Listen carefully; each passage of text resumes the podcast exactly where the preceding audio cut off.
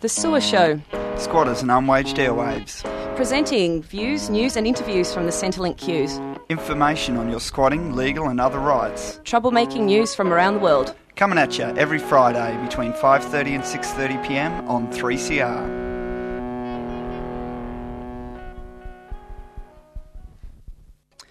Hello, and welcome to the Doing It Ourselves week of the Squatters and Unwaged Workers Airwaves on 3CR Community Radio. We're airing on 855 AM or 3CR Digital on 3cr.org.au.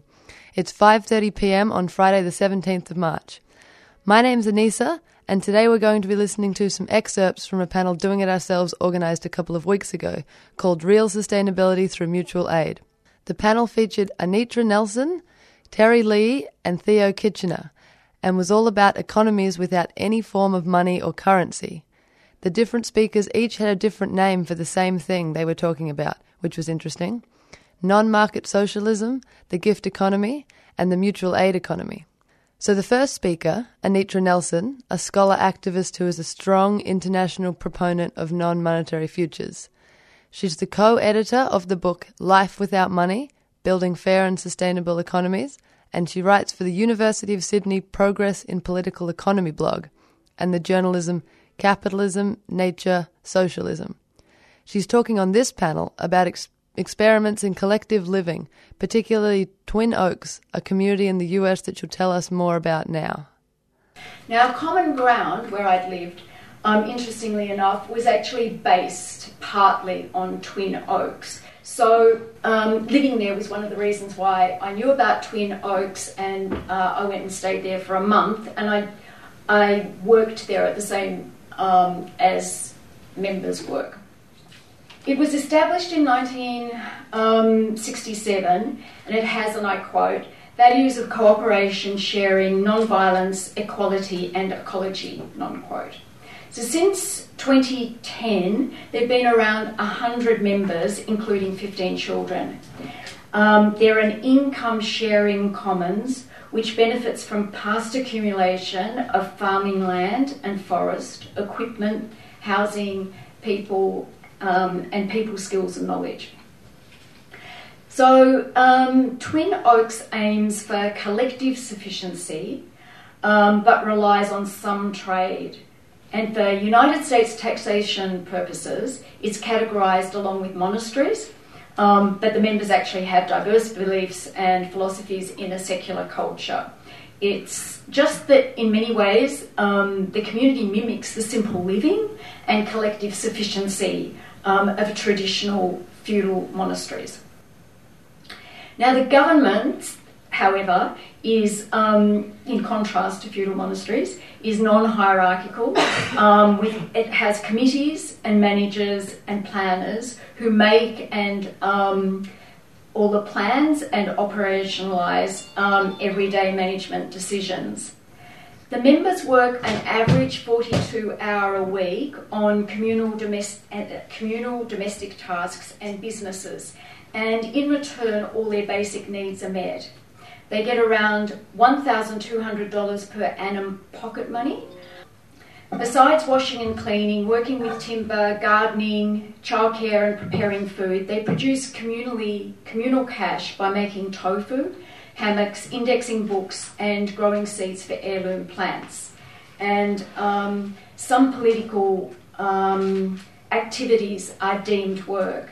Now, if 42 hour week sounds um, big, if you've got sort of, you know, a 35 hour week, um, just remember the Australian Bureau of Statistics measures that the average hours that we do per week at home doing domestic tasks as well as at work is between over 50 and uh, getting on for 60 hours per week. So it's actually less work than, than we do in our society.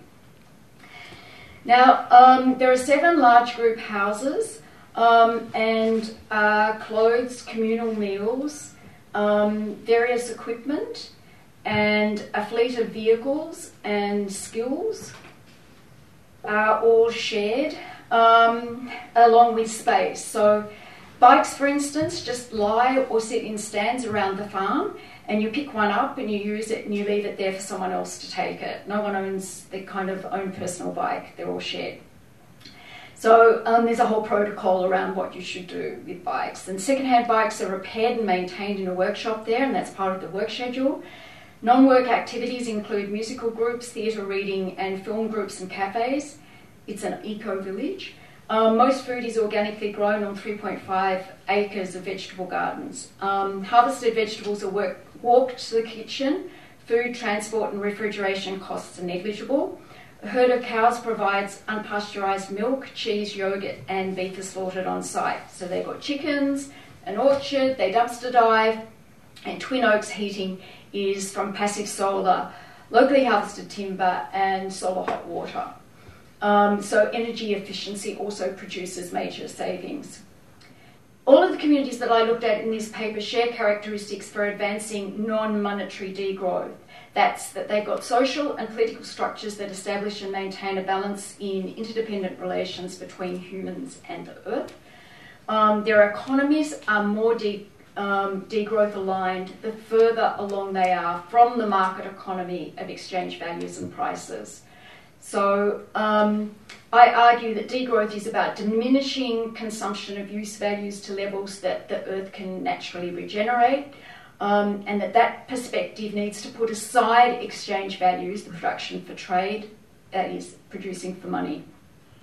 And these collective living experiences contributed to me to becoming a non market socialist, which is what this book is about.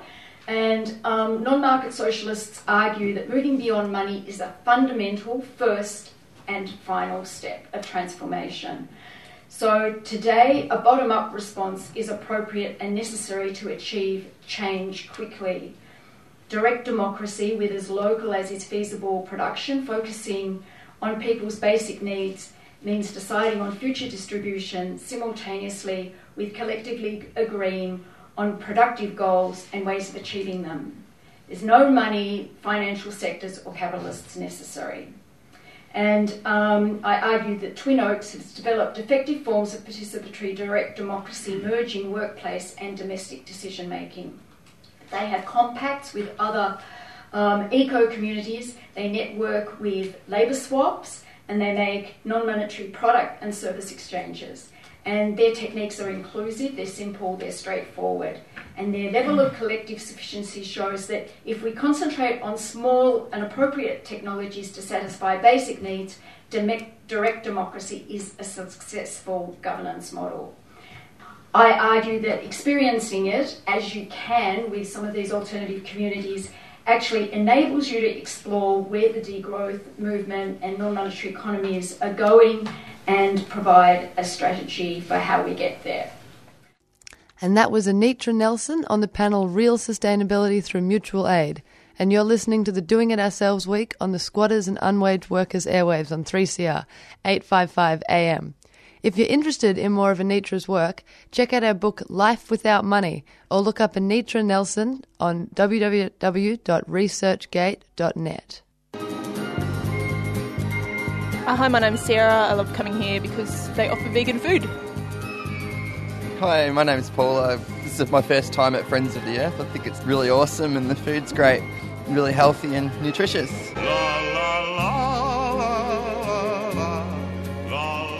Friends of the Earth Food Co op, 312 Smith Street, Collingwood. A tuneful experience. A 3CR supporter. Now let's have a listen to Terry Leahy. He's a conjoint lecturer at the University of Newcastle. His research covers food security, the global environmental crisis and the response of the public, and the philosophy of the social science, sciences and the place of a humanist, realist perspective. His work is framed by an interest in strategies for walking towards a gift economy, which is what he'll be talking about on this panel. His most recent publications include a documentary on a permaculture project in Zimbabwe the Chikukwa Project, and a book on social theory, Humanist Realism for Sociologists. Over to Terry. So, how does the gift economy work? The, in the gift economy, there are, there are there's no money, there's no so people are not paid in wages, and there's no stake. There's, I might come back to that later on. People provide for themselves. in cooperatives, you know, like providing their own food, like some of the examples on Twin Oaks, or they distribute their products as gifts. Um, I used the term compacts, which was invented by Anitra in, in her writings on, this, on these topics.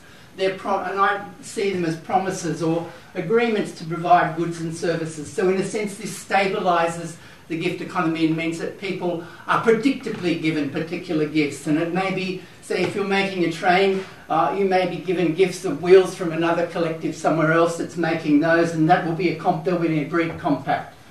Um, these can be uh, exchanges, you know, uh, like they can, or they can just be one way, like that you're providing something for some other group, and they're not necessarily providing anything back to you. Ultimately, all gifts come back to you in some form in sense of creating the standard of living that you enjoy. In capitalism, sociability, creativity, and autonomy are all stifled in capitalist work. Work is alienated, that's the phrase that Marx uses, and that's what he means by that. So you have to work, you have to do what you're told at work. It makes good sense to choose the most well paid work you can get, not what is most creative or useful. The distribution of the things that you produce is out of your control. That's, that's controlled by the people who are the bosses of the, the firm or government department that you're working for, and so on. Market imperatives drive distribution decisions. So, so, so managers of companies, in order to maintain a profit and maintain market share and can maintain their capital, have to make things that are going to make money on the market. So people are driven to obtain employment because of hunger and physical needs at the, at the base level because the capitalists, the ruling class, owns the means of production. So if you want to buy food, you have to get a job, then you buy food. It's the same with, with housing or anything else, etc., etc. You have to have a job. More recently, in the last 50 to 100 years, what we've seen in the uh, elite parts of the world is increasing productivity, which has allowed consumerism for some. Uh, leisure, in this context, in, in like countries like Australia, leisure becomes an opportunity to express creativity, sociability, autonomy, and sexuality, that things that you don't have a chance to express in your work. So there's this kind of compensation for, for alienated labour and various kinds of consumer consumption. This, this has been, become a tool of the expansion of capitalism to expand markets, and it's part of the reason why we're in such an environmental catastrophe at the moment. The gift economy operates like this. Work is completely voluntary, uh, so that means that your desire, your, your, your, your, pursuit of autonomy is satisfied by aspects of your work. Um, in your work, you directly express your sociability by joining together with other people at work uh, and also through distribution, through giving away the products of your work to other people and, and you know, expressing your affection and, and con- connections with other people through your work and through the distribution of what you produce. You directly express your creativity in your work, you're doing what you think is interesting in the most interesting way that you can manage. Now, there are various reasons why the gift economy satisfies the, the, the, the ethical requirements of an environmental care and the ethical requirements of social justice. It takes care of people by making sure everyone has meaningful work rather than forced labour oriented to market demand. So, so that's a kind of you know offering to people, uh, looking after people through that. Through control of distribution, the workers in the gift economy are able to directly express their care for other people by providing them with their needs. And finally, the gift economy allows producers to express their care for other species and allows them to gain status by looking after the global commons for the benefit of all. In a gift economy, there's no direct link between how much you produce and how and your own consumption. In a capitalist economy, you, you're partly forced into work for the for the sort of reasons that Anitra was talking about, uh, and then you compensate yourself for that alienated labour by buying lots of stuff which sometimes you don't need, but expressing yourself outside of your working hours. In a gift economy, that, that kind of whole complex doesn't work like that. You can produce as much as you like and give it away, that will make no difference to the kind of gifts that you're receiving from other people. They come from the decisions of those other producers to produce for you according to what they perceive as your needs and what you've arranged through compacts. It's quite likely that people might decide to produce less and save effort and so on because a lot of things are not really necessary and enjoy that time as increased leisure, something which is very difficult to do in the context of a capitalist economy. I just want to schematically outline three ways to get there. One way is a classic revolution, the other way is immediatism, and the other way is hybrids. Like these are ideal types, obviously, there are all sorts of mixtures, but just to give you an idea of what the range of options is. In a classic revolution, there are mass demonstrations accompanied by riots and looting. That's a typical pattern. Um, there is extensive discussion of options in large meetings uh, and online. That, that be, be online today, obviously. The army goes on side and, and, and reckons the old system has got nothing for them either, and basically, so there's no actual civil war started up. And people occupy the workplaces and institute the gift economy and this spreads internationally. So you probably think this is, oh my God, that's not particularly likely um, at the moment. Uh, but I, what I would say about it is that it may be not as unlikely as we think. The environmental crisis and oil peak are destabilising capitalism. The capitalist economy cannot solve the problem of global warming, and every year that passes, it becomes more and more critical. Everything else has been tried. We've seen nationalisation, as in Soviet Russia, we've seen social democracy and we've seen fascism. All of these other options for remote production have been tried out and found to be disastrous in one way or another. The hedonism of late capitalism undermines authority through its endorsement of pleasures, and the feminist movement undermines authority in the family through its attack on patriarchy. We can see various precedents for, for revolutions with this kind of politics in Spain 1936, Hungary 1956, Uh, Albania in 1997, not to mention things more recently like the Occupy movement, the riots in London, and so on. Okay, the second system is immediatism, which is a form of direct action where people meet with a group, participate in a common creative project, share expenses, they give away what they produce, whether to members or other, and they, this is an attempt to set up the gift economy right here, right now, as a sort of hobby collective. And hybrids, which is what we've been talking about before, is, is, is situations where there's some kind of uh, a hybridization between aspects of the capitalist economy now and aspects of the gift economy we're trying to work towards, which means that there's some control of production by the producers or by the community at large.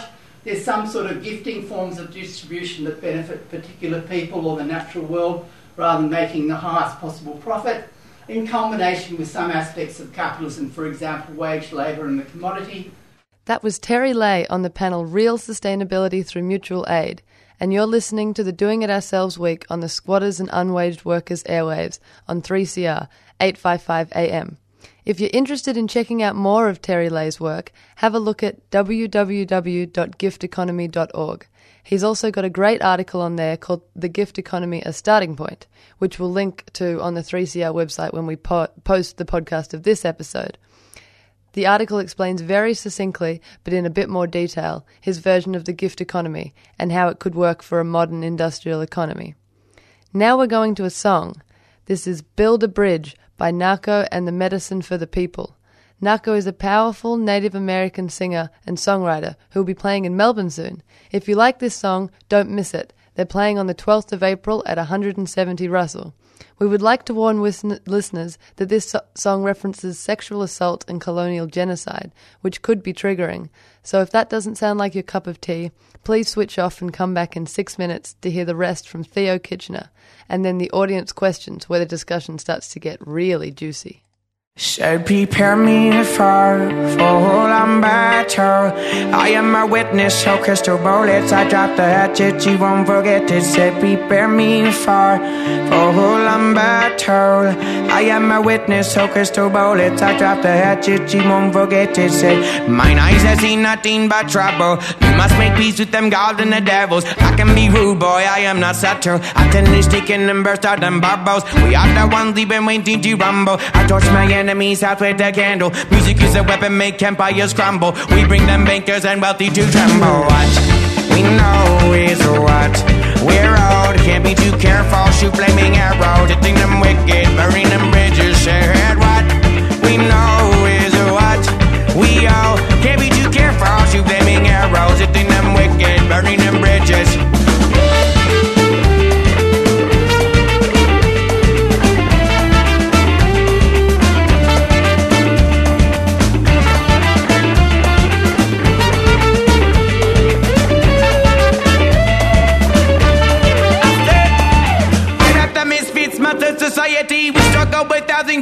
Sobriety. We're not from here, but born here respectively. Migrated cause America raped my country. Origin built with the white man money. I'm on Indian time, you know you cannot rush me. I can be vicious, malicious, and ugly. A danger to darkness, you better run quickly. What we know is what we're out. Can't be too careful, shoot flaming arrows, hitting them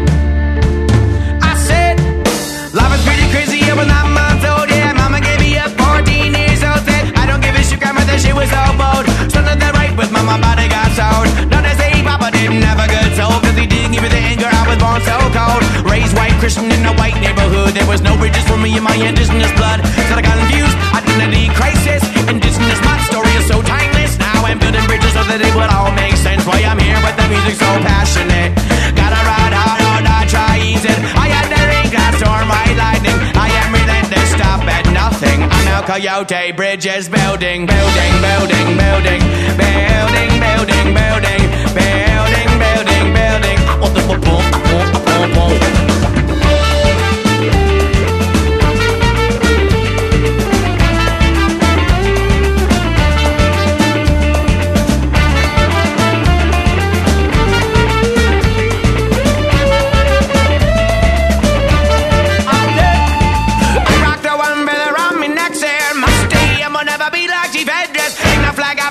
I'm in distress. Never take no title at the deepest respect. Welcome to Aquarius, son, you're a legend. Guardian of Regators, gate number seven. I tame the beast and I ride the dragon. I reincarnate as a vile stallion. What we know is what we're out. Can't be too careful, shoot flaming arrows, hitting them wicked,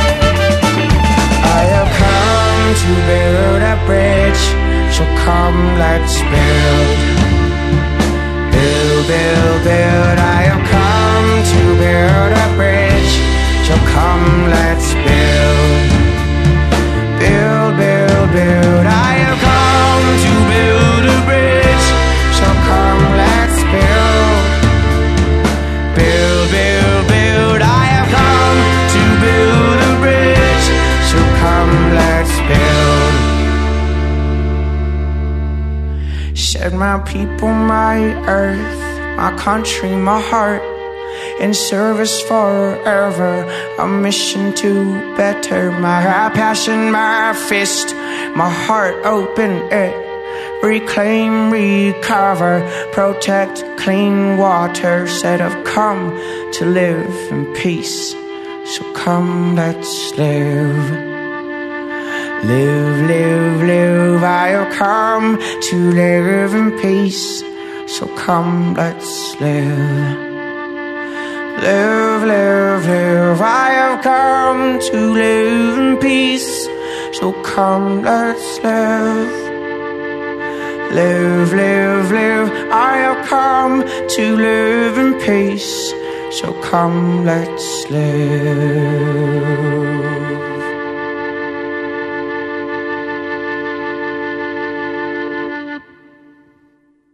That was Nahko and Medicine for the People and their song Build a Bridge.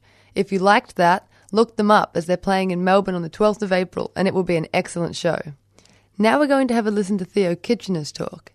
Theo is a member of Doing It Ourselves, as well as alternative economy project Livelyhood and the communal urban gardening project Gnomes Farming Cooperative. She'll be talking a little bit about each of those projects, which are all currently happening in Melbourne. And if you'd be interested in getting involved in any of them, you would be more than welcome. We'll list some web addresses and emails after Theo's talk for you if you're keen. Theo is also the author of a number of articles for Shift magazine and an animation on system change through collapse that went viral in 2011. Here's Theo. The first thing I wanted to tell you all about um, is this awesome mutual aid project called the Gnomes Farming Cooperative. Um, I'm involved with it and I really enjoy it. Um, its goal is to, and, and there's a few people in the room who are part of it as well. Um, yeah, our goal is to take over the city's backyards, to share land, share food, share skills, and share fun. Um, it works through, we do call outs for land. Um, it's amazing how much land we're given. Um, we've got more than what we need, um, or, or, what we have volunteers for. So at the moment, we've got functional gardens in Westgarth, Preston, and Coburg, and we've also got a starter pack for anybody who's interested in starting their own garden anywhere. But yeah, there's a really amazing utopian feel to it. It's very chill, it's lovely, there's kids running around, we're collectively figuring out what we want to work on, chatting while we work, all of that kind of thing. Um, so yeah, I, have always wanted to start some kind of alternative economy.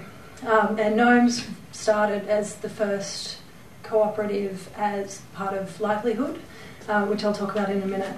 But yeah, pre Livelyhood, about five or six years ago, I was planning a network of workers' cooperatives that would have used a local currency as well as Australian dollars. So I used to be really into local currencies. Um, but what got the livelyhood idea really going was that I'd always seen currencies as a stepping stone. So somewhere that, you know, my intention was always to get to a world without any money. But it seemed as if currencies would be necessary as a stepping stone in order to build trust. But then I realised that we could create a bounded system similar to what uh, Terry was talking about with the immediatism type thing. A bounded system with norms and agreements that would create the trust, that could mean that we could go straight there.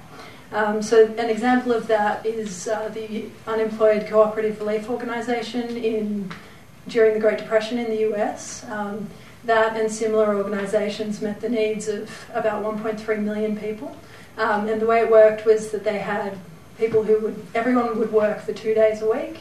Um, and in exchange, everyone would get whatever they needed from what was produced. And they had mechanics workshops, they had farms growing food, they did home repairs, and all kinds of different things. So that got me really excited. So then the initial plan for livelyhood was a network of cooperatives where, again, we would work two days a week, and what was produced would be shared amongst all of the producers according to need. Um, and the needs that we couldn't cater for, like rent and mobile phone bills, would be met through those co ops selling goods with money so as to pay wages and also cover costs. But then we had um, Anitra and Terry come and speak to us, and that did my head in. um, but it was great.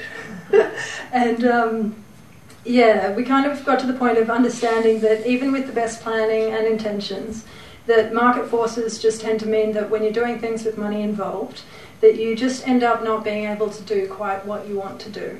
So um, we got convinced to separate the cooperatives with money from the collectives without money.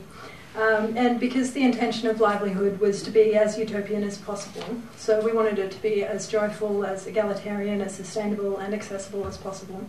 Um, say, if Gnomes had have been a business, um, we would have been, instead of growing vegetables that we all need to eat, we would have been growing uh, like a lot of cash crops like garlic and onion flowers and things like that. Uh, it would have been more stressful. We definitely wouldn't be giving away food. We might even have been doing things that aren't as environmentally friendly as what we would have liked. So that's why we decided to keep it separate. Um, I'll tell you a little bit more about the pl- current plan for how livelyhood works because it's changed a little bit.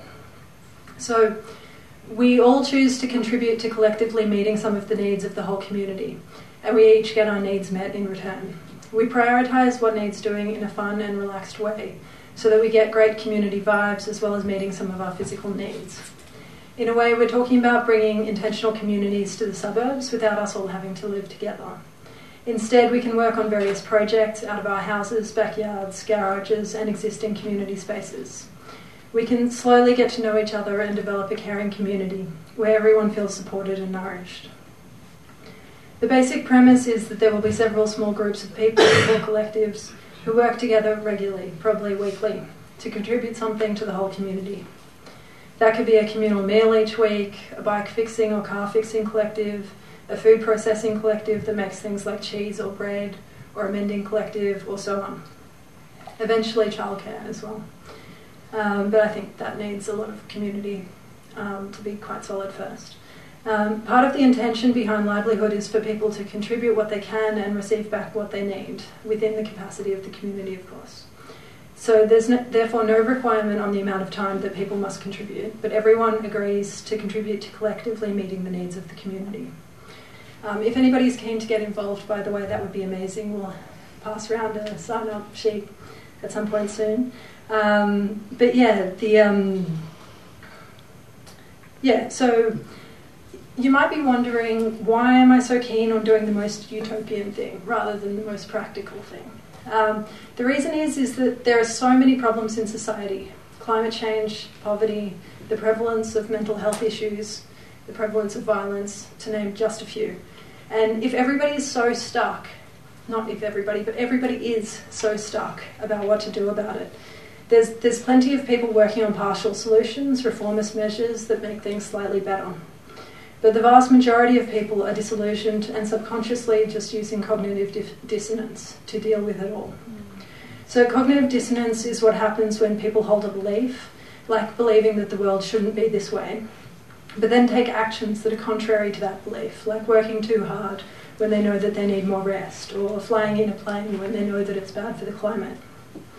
So, cognitive dissonance is uncomfortable, so people would choose to get out of it if there was a good option to do so. But I'd argue that there currently isn't one that is accessible to the vast majority of people.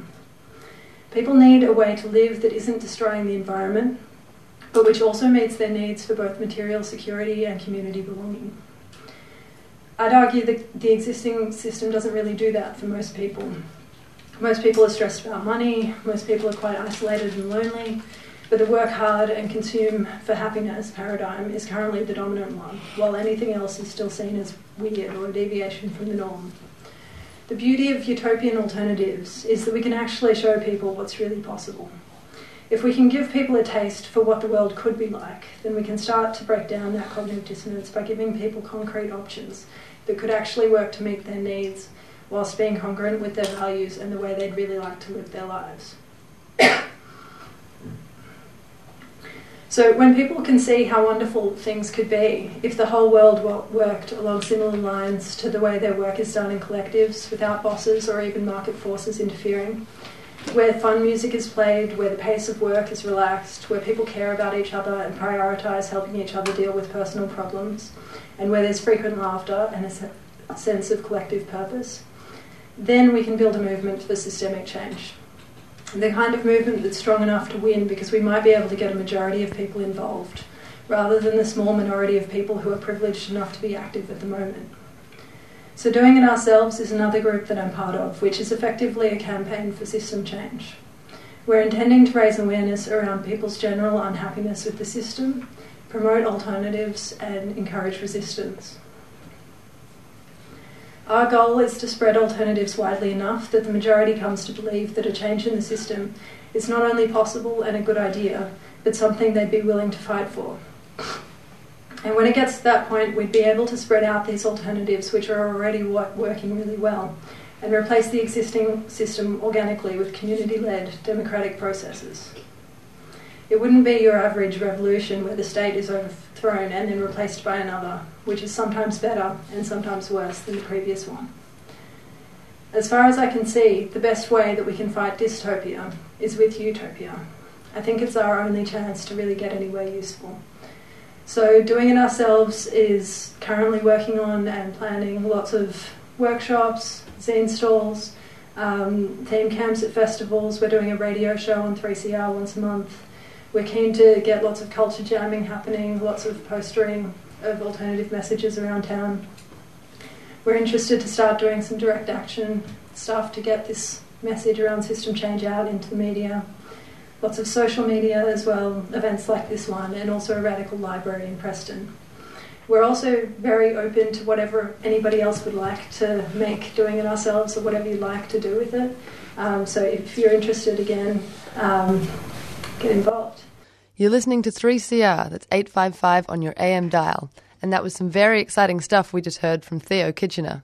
Well, obviously, I think so, because I'm involved in doing it ourselves as well, and this is the Doing It Ourselves week of the Squatters and Unwaged Workers Airwave Show.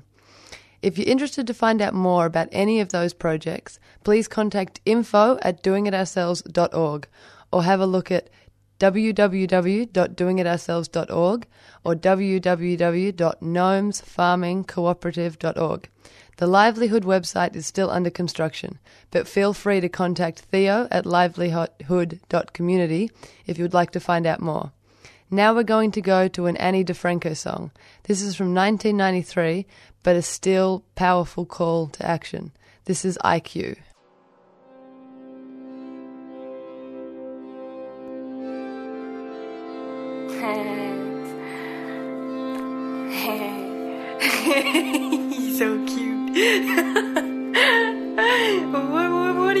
Want? What, what do you want? Uh, so, so when I was, so are we, are we taping? Oh, really? oh, it's okay. Okay, here we go. Here we go. Um, let's see. I was four years old and they tried to test my IQ. They showed me this picture of three oranges and a pear. They asked me, which one is different? It does not belong. They taught me different is wrong. But uh, when I was 13 years old, I woke up one morning, thighs covered in blood like a war, like a, a warning that I live in a breakable, takeable body, an ever increasingly valuable body, that a woman had come in the night to replace me, deface me. See, my body is borrowed. I got it on loan for the, time in between my mom and some maggots. I don't need anyone to hold me. I can hold my own. I got highways for stretch marks. See where I've grown.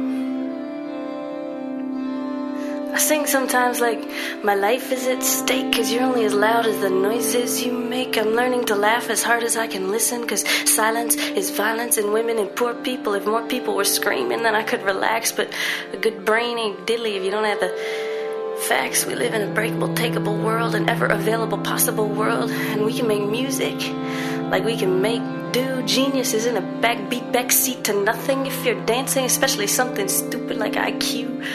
For every lie I unlearn, I learn something new. I sing sometimes for the war that I fight, cause every tool is a weapon if you hold it right.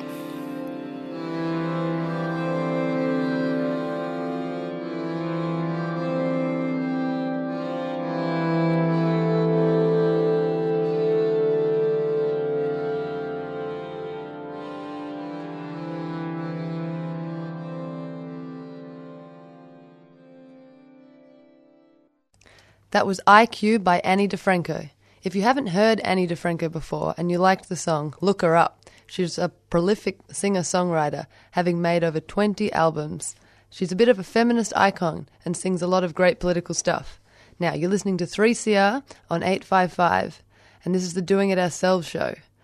Um, today, we've been listening to excerpts from a recording of the panel Real Sustainability Through Mutual Aid that was part of the Sustainable Living Festival and held a couple of weeks ago in a packed lecture theatre at Melbourne University. Let's have a listen now to some of the audience questions and responses from the speakers Anitra Nelson, Terry Leahy, and Theo Kitchener. I think that um, Theo's talking about a strategy in which you create these immediate mediatist sort of alternatives, and it catches on as a popular form at, um, in the community at large, and, and, then that leads to people making more extreme demands and, and, and gradually starting to take over in the sort of revolutionary format of taking over control of the means of production directly and operating them as a gift economy. I mean, uh, uh, and my comment on that would be, yeah, I think that could could really work, and I and I really like the fact that that you're working on, on doing that strategy. You know, I think it's really because it's a gap.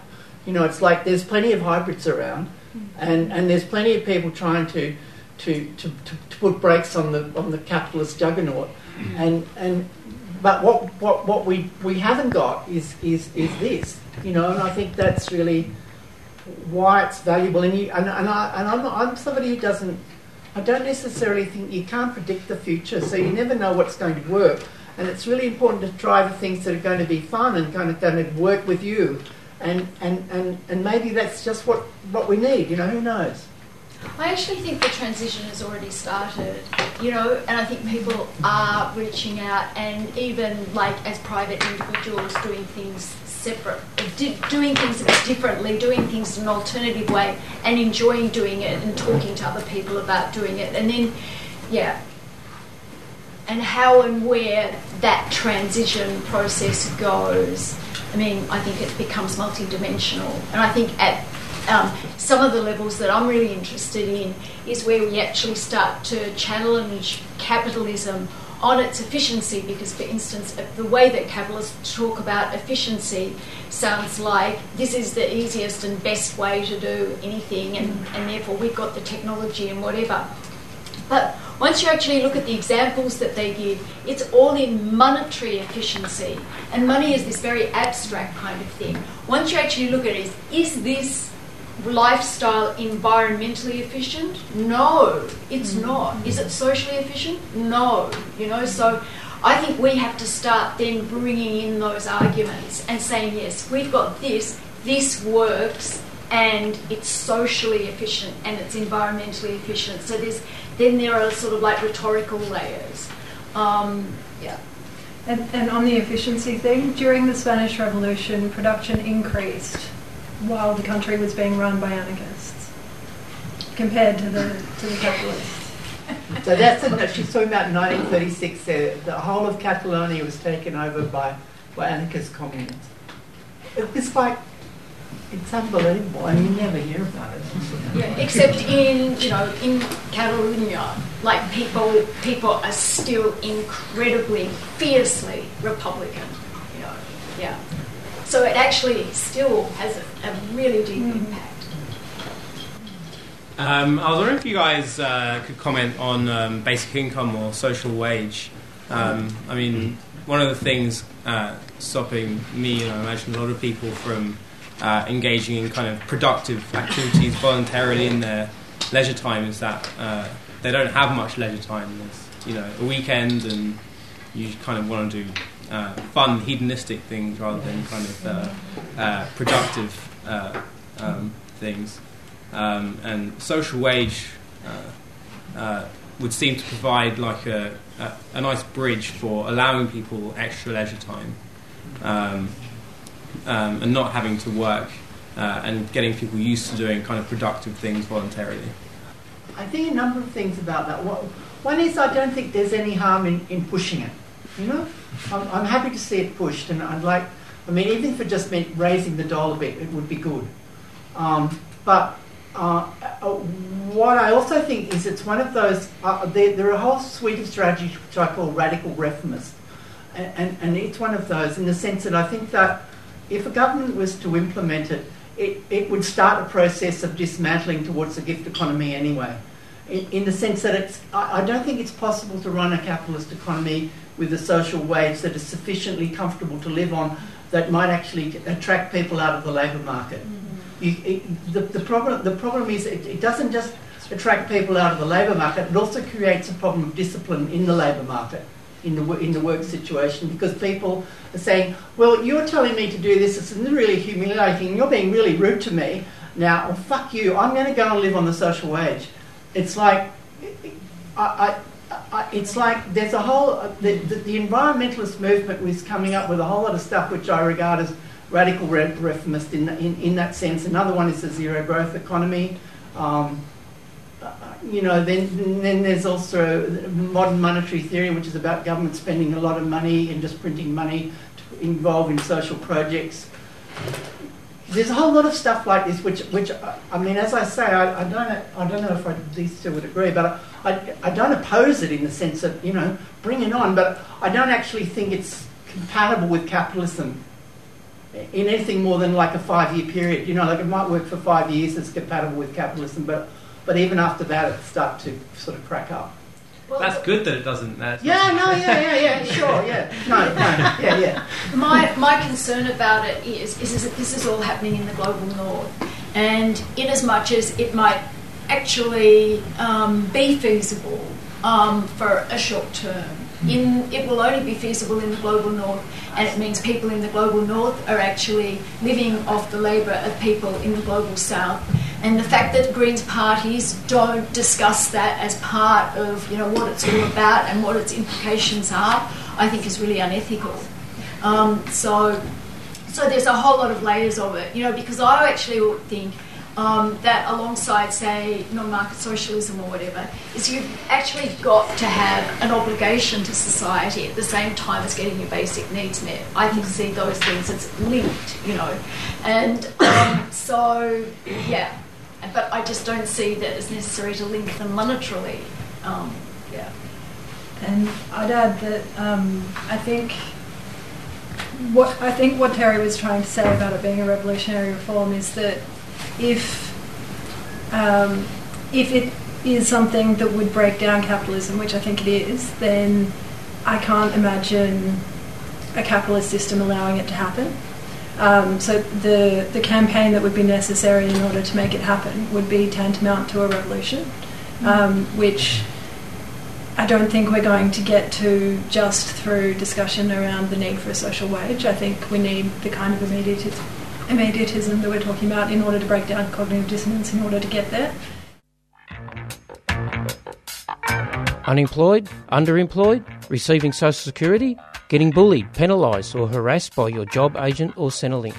The Australian Unemployed Workers Union is for you. You have rights. Find out more or get involved by going to our website on unemployedworkersunion.com or by calling our National Advocacy Hotline on 03 8394 5266. It's time to fight back. A 3CR supporter. Get up,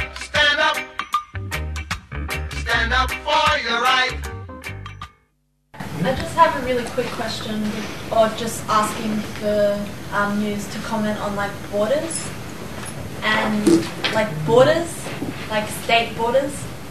And I guess I was just wondering, like, I could like the gift economy could, um, yeah. So there would there would not be needs for states globally, and it would could work globally, but I don't see that realistically happening in a global sense. So how could we like ethically deal with the fact that if we just focus locally, there's like people being exploited and suffering in other countries? First of all, let me say this: uh, um, that when the when the capitalist revolutions happened, like it was a global phenomena in, in the rich world at that time, and spread from from like from England and, and the Civil War and the Roundheads and Cavaliers and so on to France and America and, and Germany and so on. So it's like it's not unprecedented for a mode of production to actually take over the world. And in fact, capitalism has done that. So similarly, it's not out of the question that the gift economy mode of production could gradually take over the world in, in a similar fashion. That's one thing. The second thing I'd say about it is that, that, that what, what we have in, in, in Australia at the moment is people as workers alienated. And, and what they come to see is any money going from, from their taxes into foreign aid abroad and something, they feel it's like being stolen from them again. You know, mm. the capitalist class is stealing from them and so is the government. In, in a situation where, where if we were to establish the gift economy in a number of rich countries at once, which is the most likely scenario, either it doesn't happen at all or it happens in a number of rich countries at once, then I think the, the, the workers in those countries would do two things. One is they would consolidate their own work and instead of uh, exploiting people in, in, Africa to produce things that they can actually grow, grow and produce mm. and make and manufacture in their own countries, they'd be doing that in their own countries. That would relieve a huge burden on the third world. The second thing that they'd be doing is, is, is generously and, and, and optimistically giving in whatever manner worked to, to, to, to those developing countries to help to relieve them of poverty in various ways. And, and there are a lot of people in, in, in the, the middle class of the rich countries today already committed to this project. And, and I think the reason why we're not seeing mass support for, for something like this in a country like Australia is the reason I first discussed, you know, that people just regard their, the, the money that they earn as hard won and they don't, you know, they're racist and I think that's awful. But it's like, it's, it's, it's understandable that they don't see money being paid in their taxes going to the government and funding these programs as their money. Whereas if they were actually in control of the means of production, it'd be like, yes, we're making windmills for, for Bourke and we're making windmills for Warrener. Why aren't we making some for Pretoria and, and, you know, dot, dot, dot. And I, I think it would be like that. And that, that gradually what you'd see is a, an equalisation of, of, of the world in terms of material wealth. I'm still, I know you said you've crossed over from local currencies, but I'm still interested in them as a transition, complementary currencies. And I'm, re- I love reading about the solidarity economy, and similar to what uh, Duncan was saying, they seem to be sprouting where things are broken, where capitalism's broken. And my question before, absolutely love what you're doing, Theo, and keen to get involved, was more about um, getting the mainstream on board in Australia and not being a fringe movement. So some of the things that I've said before, you know, utopia and sometimes certain words like gift economy, sometimes Mm. people sort of switch off. And I think people that are open um, will be on board, but trying to get to the mainstream here is really difficult, which I'm interested in. And I think local currencies are, a, or complementary currencies are something that are worth looking at. Yeah, I think, I think it's definitely one way of doing it. Um, I'd just add, I, like, when we're doing promotions about Livelyhood to audiences that are very different from this, I would not use the word utopia. Um, and, you know, we have a big focus on, um, you know, this will be cheaper, um, it'll be more fun, um, it'll be, you know, just uh, more relaxed, and it'll it'll bring you community and all those sorts of obvious benefits. Um, I guess, yeah, I, I think that a more utopian um, system is going to be more inspiring and more likely to lead towards um, people wanting to change the system. I suppose that's part of where I'm coming from. Um, I definitely agree local currencies are way better than what we've currently got, and I think that they're important in that regard. Um, I think the solidarity economy is about bringing all these together. Though that's what I love Yeah. about it. It's not one model that's great. It's about Yeah. bringing them all together, Mhm. people with the same objective, and I guess um, advocating for a mass movement. The way, the, the way I've heard this, the term solidarity economy being used most was, I suppose it's in the context of sociology conferences, Mm. and it seems to refer to an attempt to set up cooperatives that, that market or what they produce in the, in the marketplace. And, and I suppose where, um, I, I mean, I, I- I'm quite happy to see these as hybrids of the gift economy and capitalism, but I don't see them as an end point.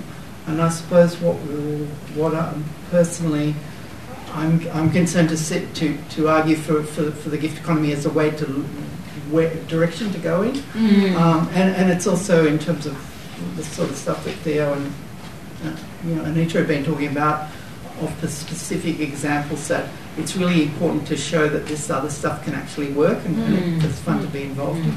And I mean, all power of people who want to be involved in, in those, you know, in a works cooperative. I think that's great, and I'm, you know, Mm. but yeah, that's why I'm not doing that myself because of, you know I really want to push this other Mm. thing and try and move it further along. Yeah, Mm. Maybe they're on the same road. yeah, yeah, sure. There was a lesbian um, LETS over in Adelaide, again a couple of decades ago, and they brought this in. At a certain point, it was not a very big LETS, and they go like, "What are we doing this for? What are we? What are we kind of like administering all the kind of mutual support? You know, we can just do it for one another on the basis of what we need. It didn't make sense that if a single mother had two kids and a grandmother had more time on her hands, that you'd bother saying, oh, well, she gets all this credit and she's actually in debt or anything. It just shouldn't be like that, gift economy, you know? Our, our, our general viewpoint is that uh, the, the, the, the problem with exchange value and monetary systems is that they try and equate all values to the to the one to the one mathematical system. But but use values can't be expressed like that. Mm. You know, like how, what is the value of you know ten whales as against fifty cabbages? You know, it's like, like, excuse me, you know, like you know these are incomparable, and the way and so we believe the way to negotiate this is through personal um, meetings and contacts with people and coming to agreements and you know saying I'm going to deliver this to you and, and, and trying to work that out and what are the going to be big environmental effects and work that out and and all, put it all there on the table and then decide. You know, it's like mm. And Owen's right. This is all in the first chapter of Capital. Hmm. Yeah. And Marx was bringing together thoughts of, you know, the, in a wider tradition as well. So, you know, it does. It hasn't started today. This has been a continual discussion, but the challenges that we've got today are much greater than they have been. And we're just about out of time, so that's where we'll leave the panel for now. If you're interested to hear the full version of the panel, you can contact info at doingitourselves.org for a link. My name's Anissa, and this has been the Doing It Ourselves week of the Squatters and Unwaged Workers Airwaves. If you're interested to get involved with Doing It Ourselves, we work on all kinds of projects to help create a movement for system change, and we'd love to hear from you. If you if you'd like to meet the collective in person, we're having a social get together on Saturday the 1st of April from 4 to 8 p.m. at Darling Gardens. Do email us at info at doingitourselves.org if you're thinking of coming, just in case there are any changes to the plan, but hopefully see you there. Here's a beautiful old song, Singing Through the Hard Times, to take us out. This version is by Anne Price and Steve Stuffett and is a Utah Phillips cover. And up next is Mafalda with news and views from Latin American women. Thanks for listening. We are singing through the hard times, singing through the hard times, working for the good times to come. We are singing through the hard times, singing through the hard times, working for the good times to come. Now sometimes our living it gets so dark and lonesome. It seems like there's nothing we can do. So we reach out to each other and we raise a song together and let our voices carry us through.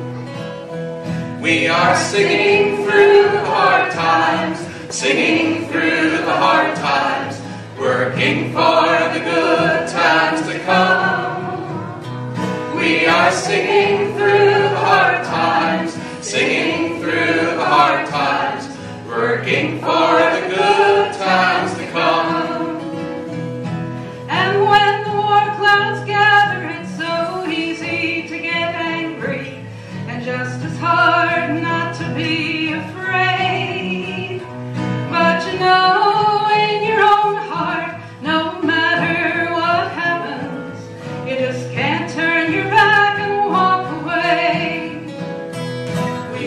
Singing through hard times, singing through hard times, working for the good times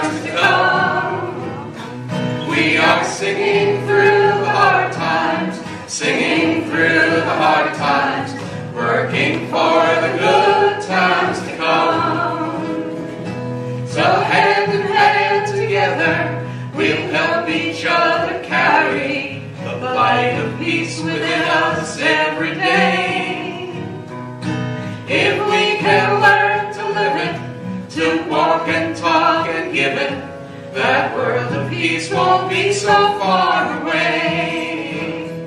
We are singing through the hard times, singing through the hard times, working for the good times to come.